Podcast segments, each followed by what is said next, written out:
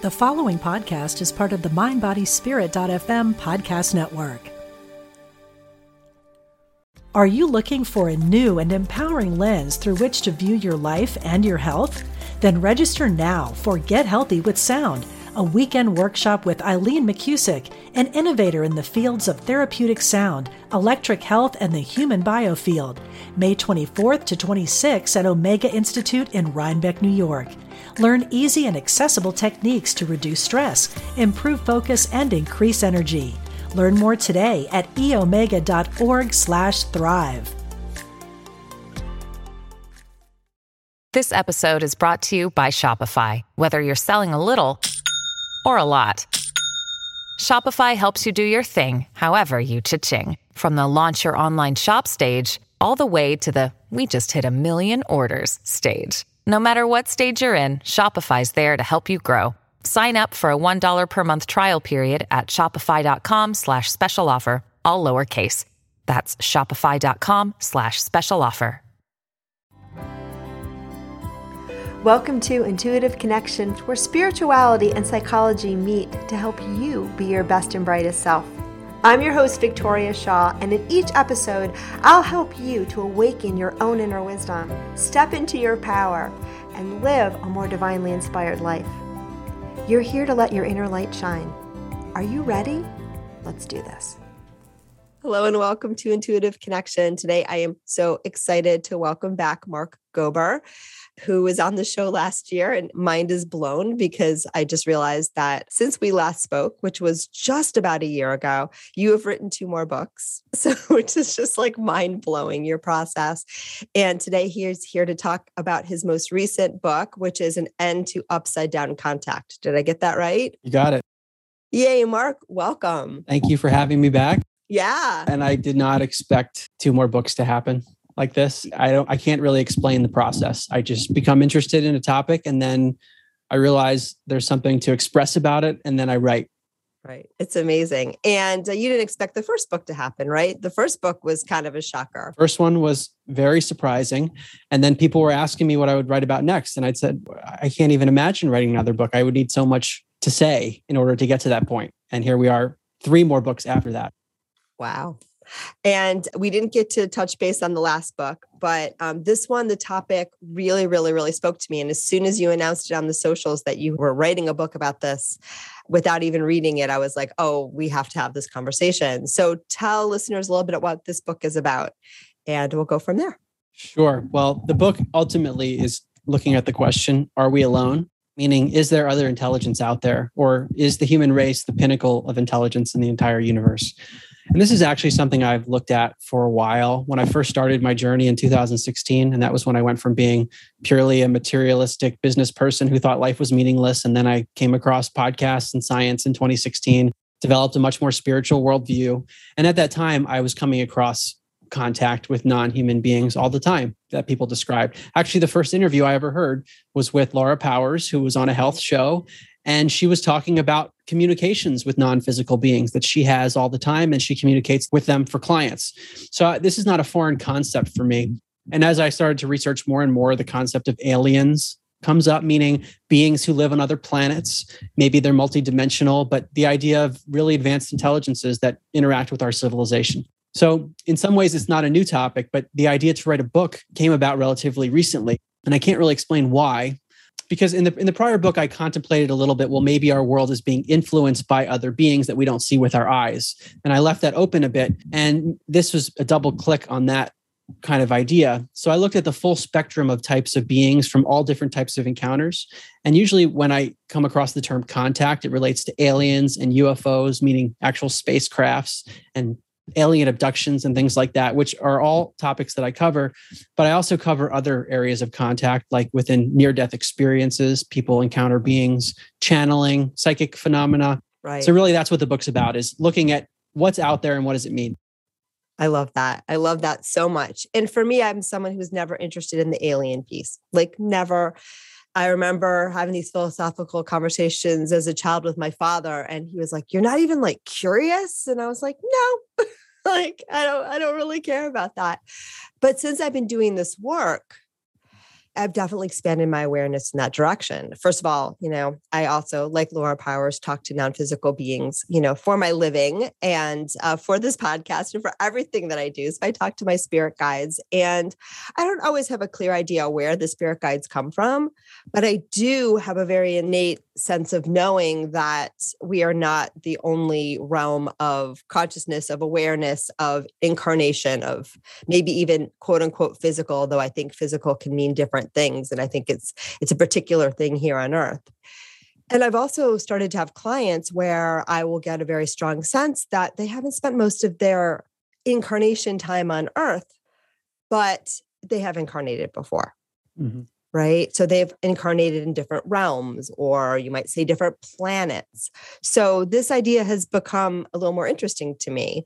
Plus, I think it's out there just a lot right now. I think a lot of people are identifying themselves as star seeds and a lot of the political stuff that you've covered and a lot of the more conspiracy kinds of things where I don't go very much because it freaks me out. But people talk a lot about that alien piece. So um, I'm excited to have this conversation with you because what I love about the way that that you work, and I've read most of this most recent book as well, is you really go in for the evidence. You really go in for the science and the support, and you kind of don't leave any stones unturned.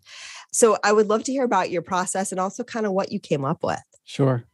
Well, I appreciate you saying that. That's what I aspire to do, but I'm sure there might be things that I missed. I, I, really try to be comprehensive and look at the counter arguments and pick the best stuff, especially if I'm writing a book about such a, a topic that seems so foreign to many people and really out there i feel this like sense of obligation to put the evidence forward. And this probably stems from just being in business. And when i wrote my first book i was still working at my firm. I've since left. So that my thinking at the time was i have to put all the evidence here because otherwise i'll be totally a crazy person to people.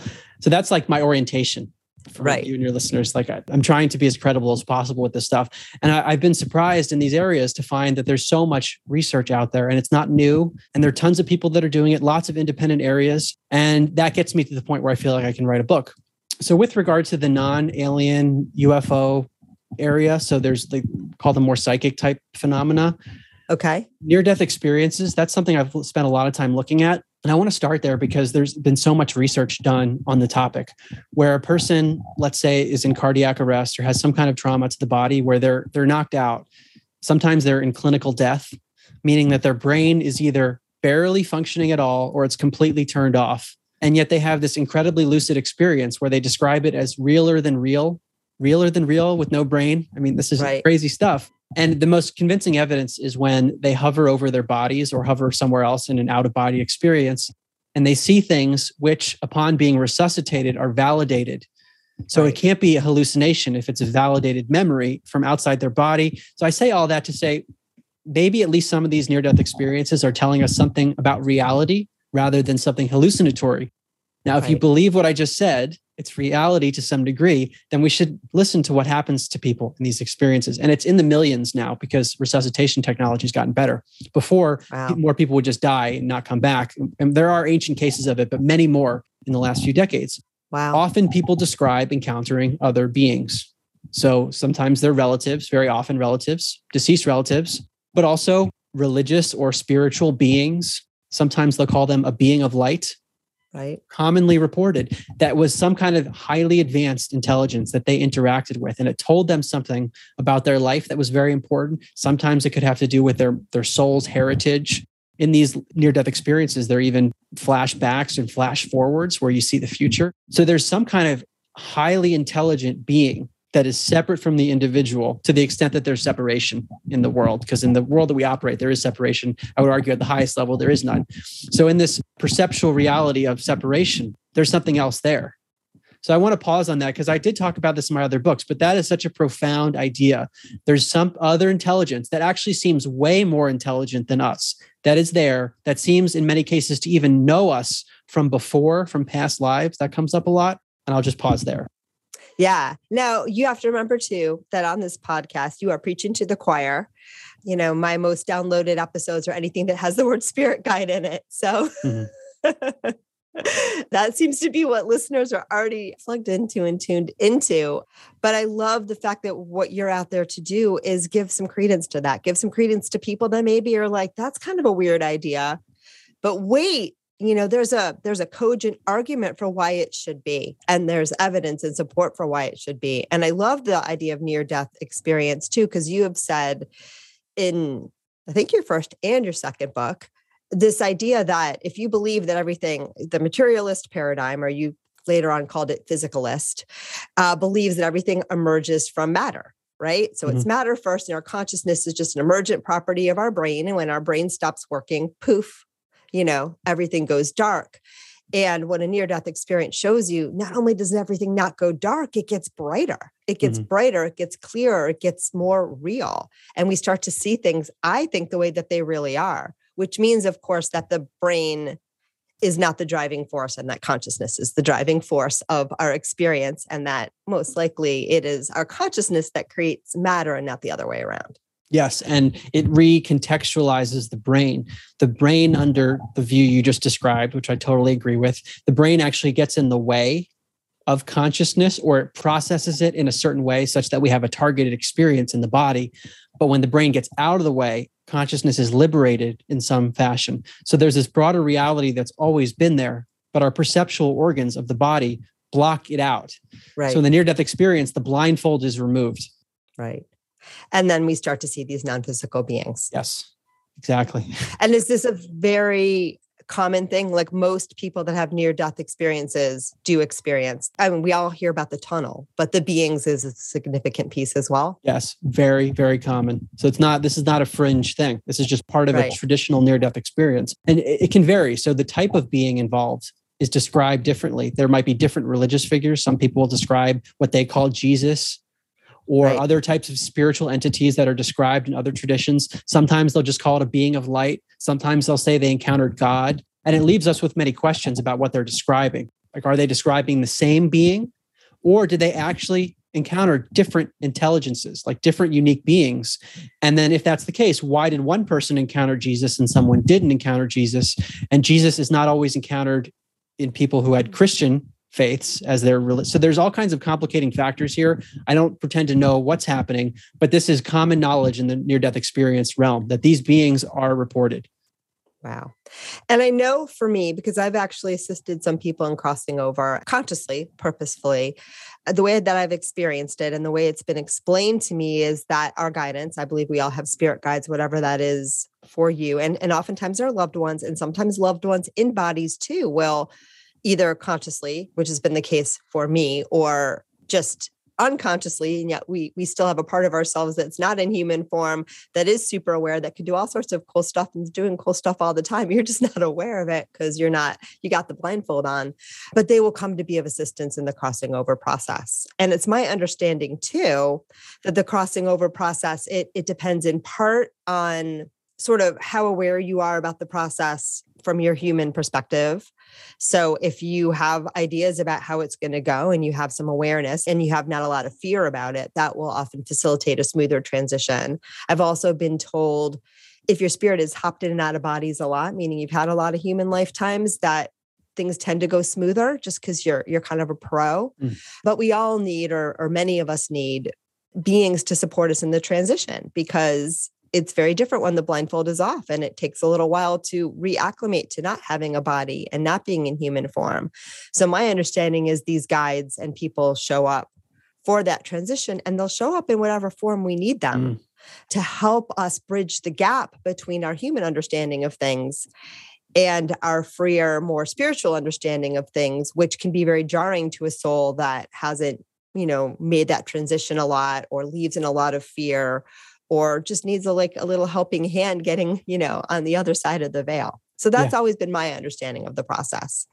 Not from any research just from what i've been shown and what i've experienced. Well what you described there is what i've come across in my research too that many people say that the beings encountered or the nature of the experience itself is catered to what the person needs for whatever reason and so there's an intelligence even behind the whole process which is mind blowing of what well, what's right. guiding that intelligence to know where your consciousness should go after you're in a physical body I don't fully know, but on this topic of spirit guides, I, I want to give an anecdote that's really stuck out with me. Uh, John Mack, who was a Harvard psychiatrist, head of psychiatry at Harvard, Pulitzer Prize winner, he began studying alien abductions from a psychiatric lens, people who claimed they were taken on a spacecraft. And he would use techniques like hypnosis to try to get to the bottom of it. And long story short, he concluded that this was not a, a, a psychotic report, that there was legitimacy to what came across. Okay. But in one of his book called Abduction in 1994, because he's a psychiatrist, these are like case studies, really thick case studies on people that he went through the process with. And there was one of his subjects went through uh, at, in the hypnosis process went through multiple past lives too and the being that was described as an alien being was involved in helping that soul transition from lifetime to lifetime implying wow. that this quote unquote alien being was a spirit guide effectively so it raises questions as to what are the species that are guiding us maybe there are many of them yeah Oh, that's a great one. That is such a good point. And I know that a lot of channels, so people who are able to connect with non physical beings, and then the human speaks the non physical beings words or thoughts or communication through their physical. Everyone probably listening to the show knows what channeling is. But anyway, there's a lot of channels, right, that do claim to channel non-physical beings that are aliens from other realms from other planets i don't think it's a new idea and i don't know what you think about this mark but i think it would be almost naive of us to think that we're the only consciousness only beings here in this whole ginormous universe or maybe a little egocentric yeah. um, or maybe a little both right i mean of course consciousness is everything and everywhere yeah, well, I agree with you. But what I've learned is that there's like a spectrum of the way that people view the world. One end of the spectrum is what we perceive with our eyes is close to reality, or at the most extreme, they will say it is our reality. Whereas other people say that what we see with our eyes is a tiny little sliver. It's like the special case of a much broader case. So, your perspective, I agree with because you're much more on that end where there's a lot more than our eyes see right. physically whereas others want to believe what they've directly perceived and if they haven't directly experienced it it, it sounds too outlandish and it's probably not your audience but it's something that i come across a lot right i love what you do because i think like i said i have the honor of mostly preaching to the choir and i like it that way. But you know my my choir is small and it's a big world and we're in a time of great change. So i love the people like you that are saying i'm going to preach outside of the choir and i'm yeah. going to i'm going to start to show people that might be curious might have an inkling like you were years ago when you listened to this podcast and you were like here's this lady and she's talking about all this weird thing and she doesn't sound crazy and i'm intrigued. To help those people wake up and say, oh, maybe there is more than what my eyes can see. So I totally honor what you do. Thank you. Well, the challenge with it is that in, that process, there are many people who don't like what I'm doing. So there's always the mix of people who don't appreciate it. But for those who are impacted by it, like someone like me a few years ago, that's a major life shift. So for me, it's worth it to do it. Yeah. And so I'm going to pivot a little bit because as someone who's never really thought about aliens, never really been very interested in it, except that, you know, through my own work. And I've seen, and we'll, we'll talk about that too, because I've seen lifetimes for clients on other planets. So mind blowing, but I have. So that again, I tend to believe what I see with my third eye, with my um, intuition more than anything else nowadays, which is probably backwards for a lot of people. But anyhow, I do have to say that somewhere around the day, it might even been like the very day that I reached out to you to schedule this interview and grabbed your book, I saw a UFO. Yeah, seriously, Whoa. through story. I looked out my window and there were these floating lights over the Pacific Ocean. And I wasn't the only one who saw it either. So other people in San Diego also saw the lights and it was all over Facebook and all over the place. Eventually, they were claimed by some kind of military. At first, there's tons of military around here. And at first, everybody was saying, nope, that's not us. Nope, that's not us. And then about 24 hours later, someone, I don't remember who, because I was following it, said, oh, yeah, that was us. That was some flare activity or something. I, I actually don't buy it. Yeah. I 100% think that you know my interest in aliens manifested some because that is that is how this twisted little brain of mine rolls but never in my life but there it was so i'm curious to know what you think about that what what's the research on these spacecraft sighting kind of things. And again, I was talking to a friend and she was like, Yeah, I don't know if I buy that military thing. that seems like an easy excuse. So I yeah. Could have been. Yeah. Who knows what to believe with the government, although they've been talking about UFOs more in recent days. Oh yeah. Well, yeah. There's there was a congressional hearing recently about UFOs, so this is much more in the mainstream. Wow. Now, whether or not they acknowledge who is operating the UFOs, that's a bit different, but it's it's out there. Uh, people Okay. are talking about this in mainstream publications. They're they're talking about UFOs. And with regard to the synchronicity that you described, this is something that comes up a lot.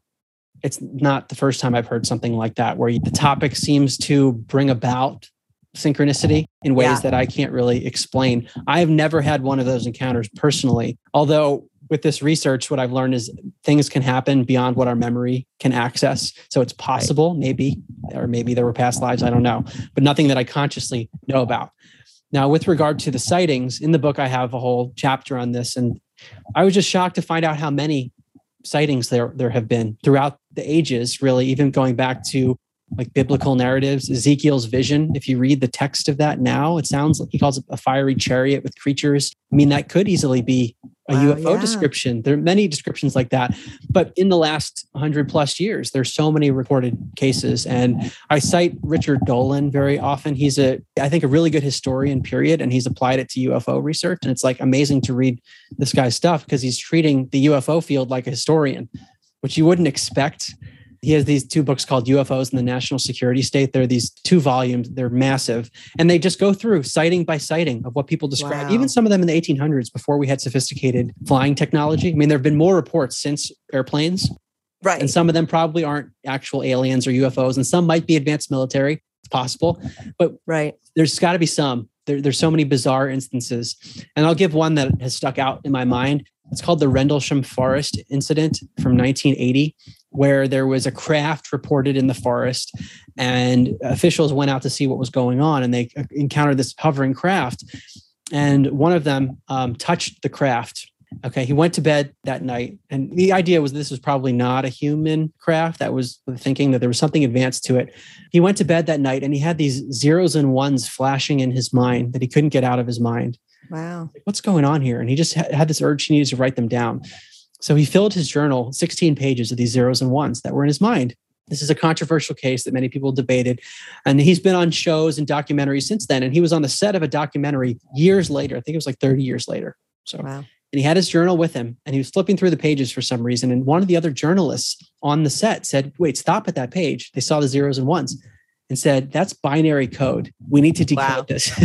so Oh they, they've since decoded it and it corresponds to coordinates on the planet, like sacred sites, What? Egyptian pyramids, places like that all over the world. And there was a message too that was kind of vague about the evolution of humanity. I'm, I'm paraphrasing that they decoded in it. So that when things like that happen, that is very curious. Is it just a military craft or was there an intelligence somehow uh, interacting with this person? Yeah, that's amazing. And I was thinking about Egypt and I was going to ask you about that because I know that there are some theories or some beliefs that a lot of those sacred sites, you know, there was the the evolution of humanity was guided by beings from other planets, other galaxies that, you know, have had a course in the evolution of humanity, some for better and some for worse. I know you talk about in your book. And I know that when I traveled to Egypt in 2019, I had very clear memories and experiences of being there, but I also had a sense of something extra human. I remember being at the base of the Sphinx, and there are hieroglyphics. And I don't actually think those are the original ones, by the way, but um, I'm not a historian. This was just, but I I remember being there and having a very clear memory that it wasn't something that you read it was something that you knew. You'd put your hand in front of it, and that's how you would get the code, get the information. So it was a very different thing. And it felt very extra worldly. Like it did not feel like a human thing. Yeah. And I also had the information that what happened was we had all of these things, but over time, when humans kind of took them over, they got watered down. So then it became a language. Then you saw these hieroglyphics and you didn't understand, or no one knew how to interact with them anymore. And so they became more of a language. And eventually, over time, you know, they became.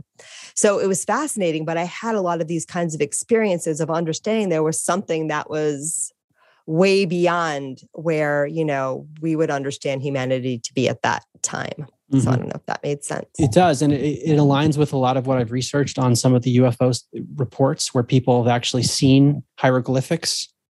Ooh. That came up all over the place. So, so there, cool. there's something strange. yeah. I don't fully understand it. I, I would say we probably don't know our, our true history. That's my current hypothesis that these beings have been involved. When I say these beings, it might be many species of beings who have different intentions. So it's it's hard to lump them all together. Some might be very benevolent, maybe others not so much, some in between, and they right. might literally be different species who have different things they care about. It's very interesting to me that this case was decoded uh, the Rendlesham Forest case, and the decoding showed pyramid sites all over the world. So, what's going on on our planet? Is there some like energy portal? These places? I don't know. Are you looking for a new and empowering lens through which to view your life and your health? Then register now for Get Healthy with Sound, a weekend workshop with Eileen McKusick, an innovator in the fields of therapeutic sound, electric health, and the human biofield. May 24th to 26th at Omega Institute in Rhinebeck, New York. Learn easy and accessible techniques to reduce stress, improve focus, and increase energy. Learn more today at eomega.org slash thrive. Your brain needs support, and new Olly Brainy Chews are a delightful way to take care of your cognitive health. Made with scientifically backed ingredients like Thai ginger, L-theanine, and caffeine, Brainy Chews support healthy brain function and help you find your focus, stay chill, or get energized. Be kind to your mind and get these nootropic chews at olly.com. That's O L L Y.com. These statements have not been evaluated by the Food and Drug Administration. This product is not intended to diagnose, treat, cure, or prevent any disease.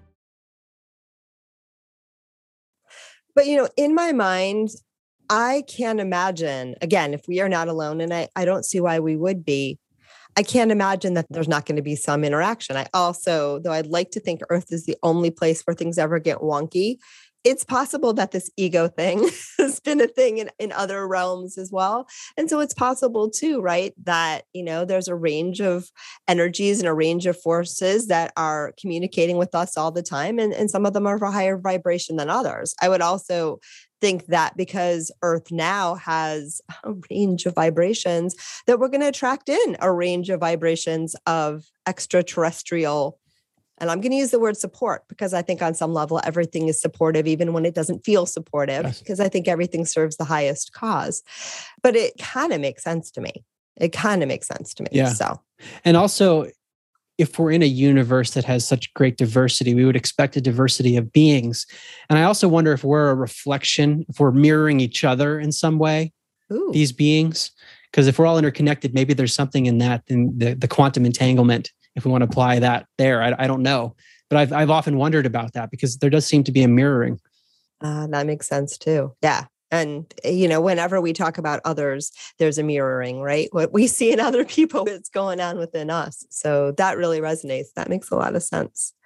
All right. What else do people need to know about all of this? What, what else surprised you?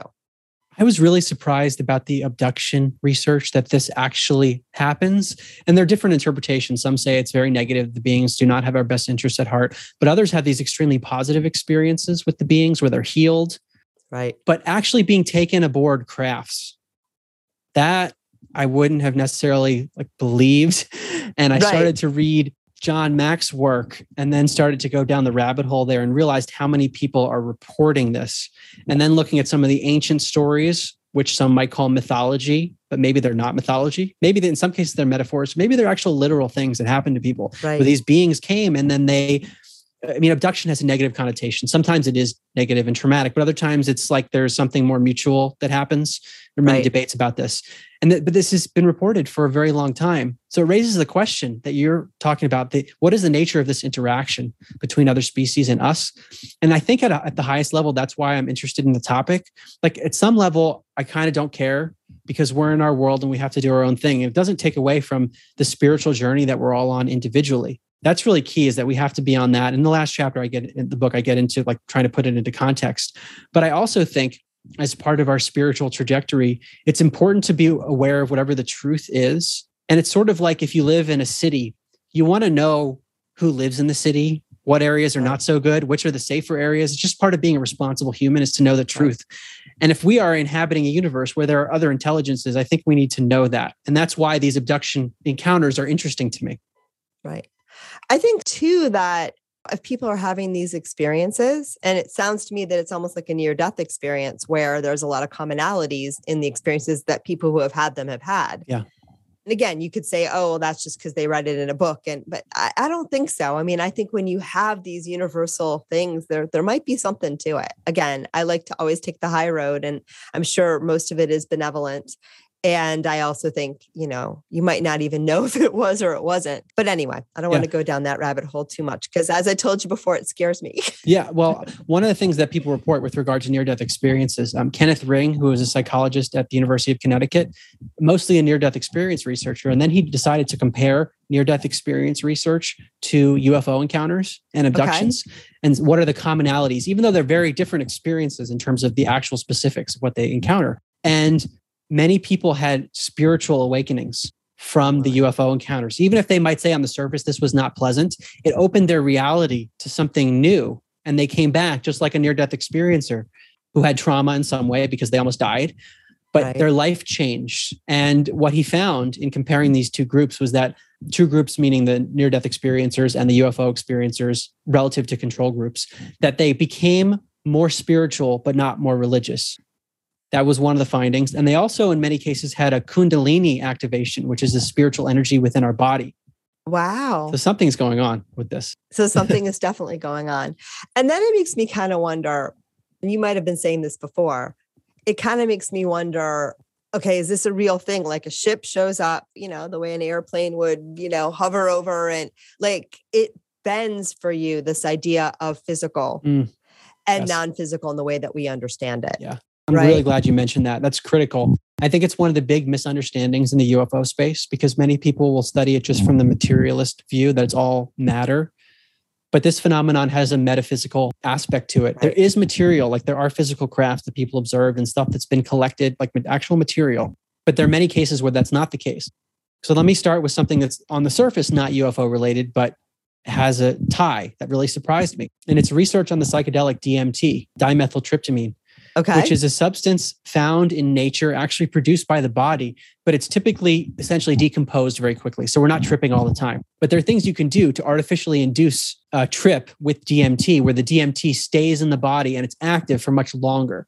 Okay. So ayahuasca is one example where you combine a bunch of plants and you drink a brew. It keeps the DMT, which is the psychedelic compound, it keeps it active in the body for hours. Another technique that's been used is uh, Rick Strassman from the University of New Mexico ran a study where he injected people with DMT intravenously. So there was this artificially high amount of DMT in the body circulating. That's a long way of, of prefacing what people experienced. They went to other dimensions very often and they encountered beings. Right. Some of the beings they encountered and the experiences are identical to what people talk about in abductions without DMT. So John Mack, the Harvard psychiatrist, actually endorsed Rick Strassman's book. It's called DMT, the spirit molecule, because he was seeing this phenomenon too, where maybe their body wouldn't leave, but their consciousness somehow, like an aspect of them, would go somewhere right. and they would have an abduction like experience. So it raises questions. What are these crafts? Are in some cases, are they not physical completely? Is it another dimension? Is it a state of consciousness right. that we're not aware of? We think of physical and non-physical and like it's binary, but maybe there's right. different realms of this where there is a ship, but it's in that other dimension. Right. Yeah. No, it's fascinating. And physical isn't real anyway, yes. is my understanding. Physical is what our brain has taught us. That it's the interface that our brain has taught us to understand and to see, and but it's not really a thing if that makes sense. Yeah, I agree with you. It's an interpretation. That's what I like to call it. It's an interpretation. We perceive things and we say, oh, that's a solid chair over there. Right. But if we actually look at the level of physics, it's mostly empty space. Right. And it's just the way we we will identify it as physical, but really it's not. And and everything that we call physical is something that has appeared within our consciousness in some way. Every sensation, every perception, what we see, what we hear, it is all experienced within consciousness. So at an experiential right. level, it is all consciousness. Exactly. Exactly. That is so well put. I think about, you know, because one of the things that I used to study back in the day was and teach actually is cognitive development, right? So how we understand the world and how, how we learn to understand the world, how our brain and our awareness develops. And, um, you know, when I look back at that research, a lot of it is really how we get indoctrinated into this shared consensual reality of the 3D and everything about it. So I think that, you know, brain development really is about locking yourself into the illusion. Yes. And then the mm-hmm. society that we're in, our, our surroundings help to imprint Yes. And solidify those beliefs where to the point where it's very difficult to overcome what we don't even realize are inferences. Right. Because most of the things we perceive about the world it's just our interpretation and we infer because it's so convincing, but we don't know for sure. Right, exactly. And beliefs. And I think that the brain wants to just keep reinforcing what it already knows. And I do believe there's change and there's growth, and cognitive development shows that, but it's real slow. Yeah. because I think that the way that our minds like to work is to maintain that stable sense of conceptual reality, right? We want to keep everything in that stable bubble of this is what I know. It's true because I already know it. Let me look for more examples that fit what I know. And so change can be real slow that way, but also it gives us that stable sense of, okay, this is what's real. Yeah. And it's what you said is so profound, but it's not like in our everyday life, we don't think that way. It's almost a robotic state of just reacting to stimuli. And right. to take the step back, like you just done and you've done in your career, to really d- dive into this, it changes the way we look at all behavior because then you can start to realize the causes of yes. many things in the world and even our own individual behavior of where we might be locked into a pattern. Yeah. What do you say? I'm going to pivot again because it's coming through. What do you say to the person who says, like, you know, oh, these aliens are here and they're messing with the world and we're out of control? And like, what do you say to that really fear based approach? Yeah. Because I do think some people are going there. They feel like victims of this phenomenon rather than empowered by it. Yeah, it's important. Well, I think to categorize them as they with a capital T implies a uniformity to it. And okay. I think there is a spectrum. So there might be some beings that like to victimize people, that like to inflict harm, and there might be beings that want to protect. Those things can exist. I, I don't really like the victim mentality in any capacity because everything happens for evolution. That's how I see it. So even if something seems like a horrible event, at some level it's horrible because that's the way it feels, but there's also learning to happen. And if you take that right. perspective, it changes the way you look at anything that happens in the world. But I don't mean to imply passivity because then you could say, oh, well, I'm just going to sit in my chair and not do anything because it's all for learning. I do think there's a spiritual obligation and responsibility to try right. to help if there is some negative force.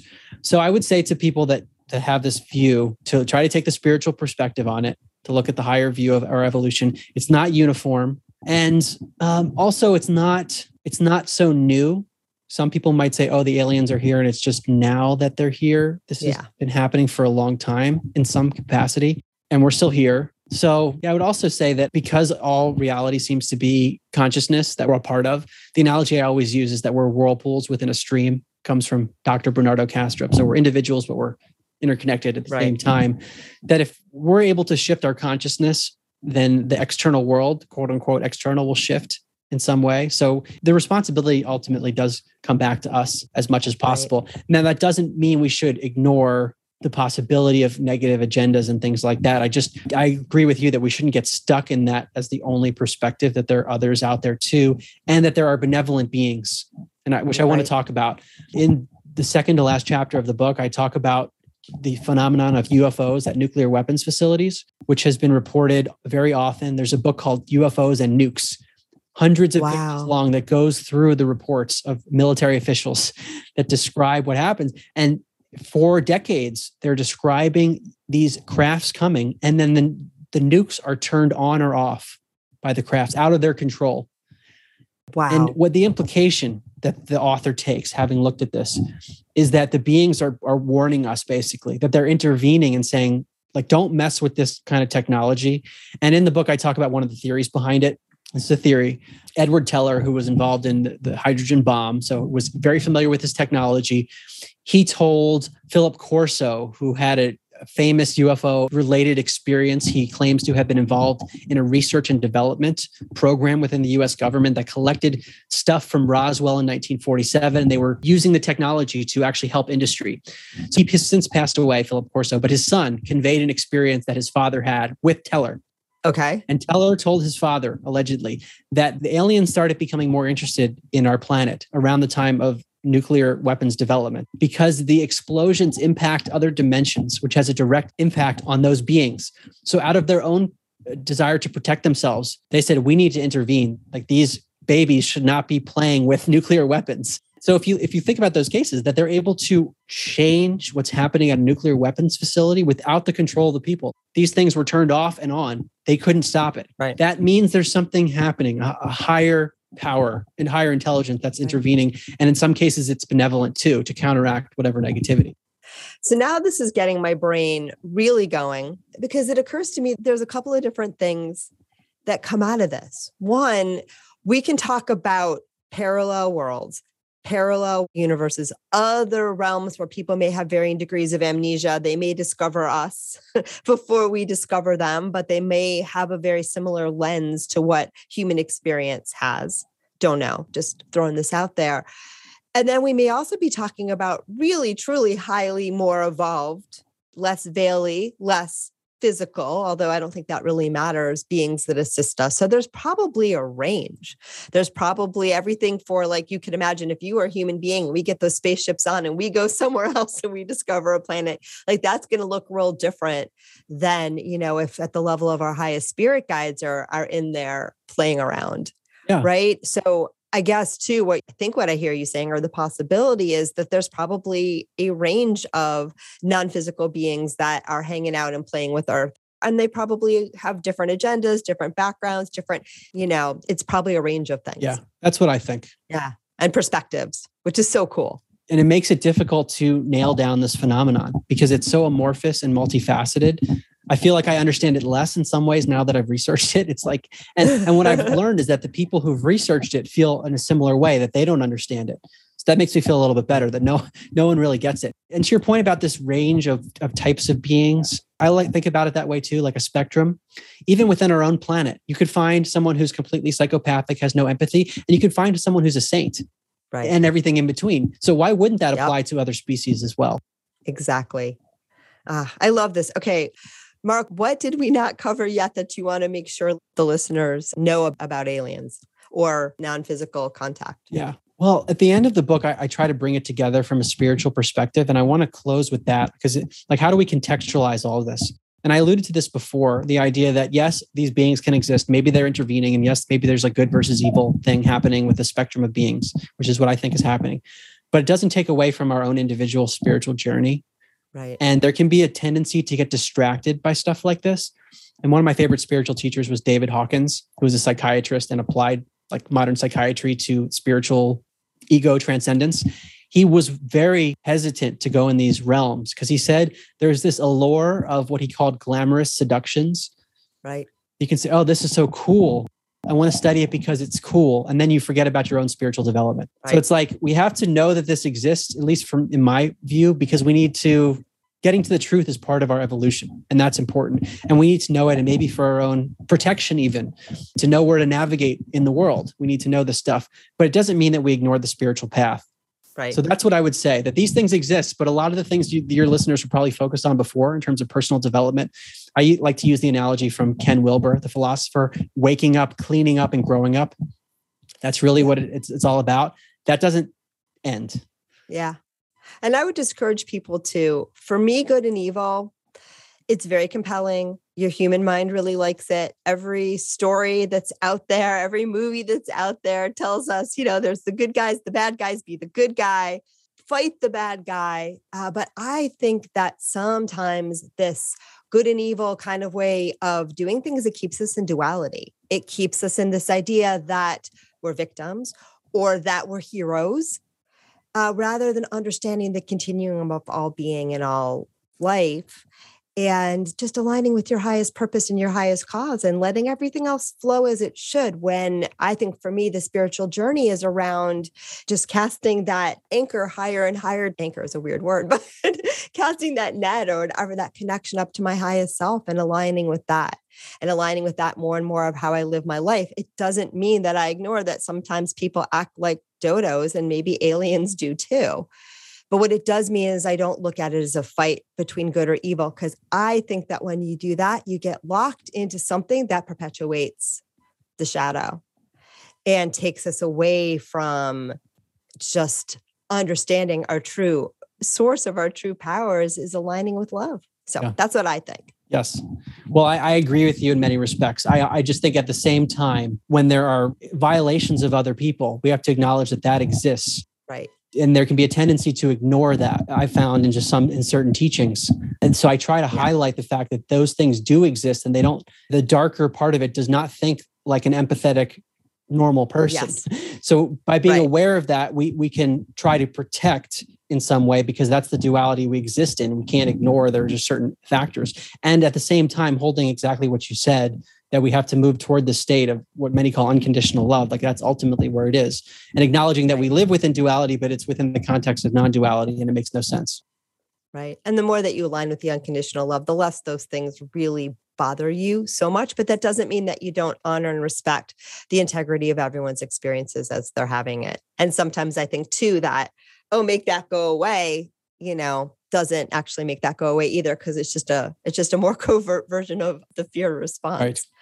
Yeah, for sure. All right. This has been so much fun. So now that I've been having repeat guests, it makes my one question about how do you experience your intuition? I'm I'm wanting to ask like a follow-up. Okay. So I'm going to see what comes through for you. And the one is how has your intuition grown and developed over the course of, of writing these four books and doing the work that you do?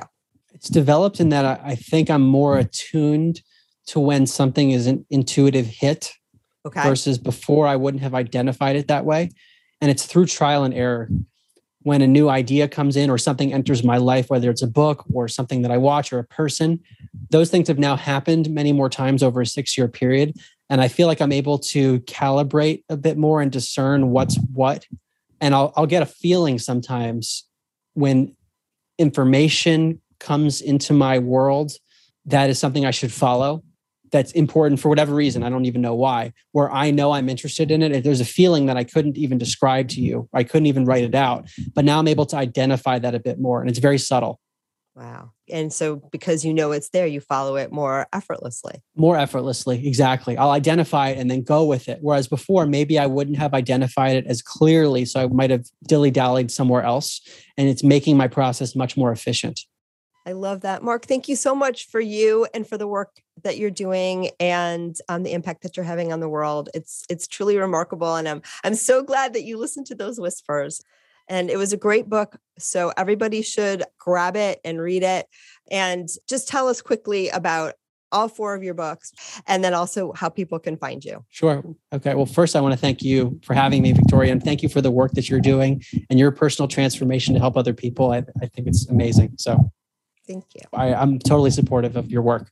Um, my four books are called An End to Upside Down Thinking. That was the first one, came out in 2018. And that's all about the evidence that the brain does not produce consciousness, the evidence of psychic abilities, the evidence of survival of bodily death, and things like that. Second book is An End to Upside Down Living, which is uh, basically how should we live our lives? The question that I ask is what is the overall intention of your life? And thinking about, you know, how do we prioritize anything and, and think about values. The third book, An End to Upside Down Liberty, is applying spiritual principles to economic and political structures. So, looking way out in the future, not even anything conceivable today, most likely, how would we structure society differently? And the most recent book, An End to Upside Down Contact, is all the evidence that we are not alone and that this is not a fringe phenomenon, that something real is happening where there's significant interaction between us and these beings. Thank you so much. All right. And I'm sure you can find all these in the regular places you find books. But if people want to interact with you more, where do they find you? My website is my name, uh, markgober.com, M A R K G O B E R.com. All four of my books are on Amazon and they're in hard copies, Kindle, and Audible. And also, I have a podcast called Where Is My Mind, which features interviews with many of the scientists that I've written about, especially regarding psychic abilities and surviving bodily death, near death experiences. It's more related to my first and second books, more my first. And that's available on Apple Podcasts, Spotify, all the major players. It's called Where Is My Mind? It's eight episodes. All right. We'll have all of that in the show notes. Mark, thanks again. This rocks. I can't wait to read the next one. Do you know what it's going to be or it hasn't hit yet? I don't know. I have no idea. I don't know what I'm doing next because I left my job right before the pandemic, and I the whole time I've said I'm not sure what I'm going to do next, and now I'm in that position again with with no clear project that's next other than just researching. It's amazing, and you're getting comfortable there, aren't you? Yeah, comfortable, but then there's still the discomfort of. of uh, I used to be a big planner, and I, it would be nice to have a, a little more solid ground. But at the same time, when I really think about it, I have a lot of solid ground. So, right it's just what solid has changed. Yes. Yeah. It's still an adjustment. Every day is a learning journey. yeah. I hear ya. All right. Thank you so much again. Thanks everyone for tuning in. If you guys like what you hear, please leave us a five star review on Apple Podcasts or anywhere that you listen to this. Just subscribe, say nice things. It really helps. And we'll see you again soon. Namaste. Thank you so much for joining us today. I hope that you found joy, strength, inspiration, and clarity from today's episode. If you'd like to learn more and connect with an amazing group of like minded souls, please join us over on Facebook in the Intuitive Connection Community Facebook group, where we explore these topics in deeper detail, have additional live teachings, and host Facebook Lives with our amazing guests. I hope to see you there. And of course, if you want to learn more about me or the work that I do, please check out my webpage, victoriashawintuitive.com. Thank you so much again, and namaste.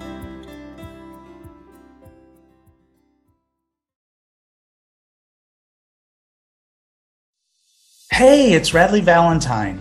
Join me for a brand new way of connecting with your angels on my new podcast, The Angel Tarot Show. Each week, you'll meet your angelic guides and guardians and find new ways to unlock unconditional love, tune into your intuitive abilities, and create the joy filled life that, well, you've always wanted. Plus, you'll get a useful and timely energetic weather report bringing you guidance for the coming week. Tap into the healing, hope, and guidance that's all around you on the Angel Tarot Show exclusively on mindbodyspirit.fm.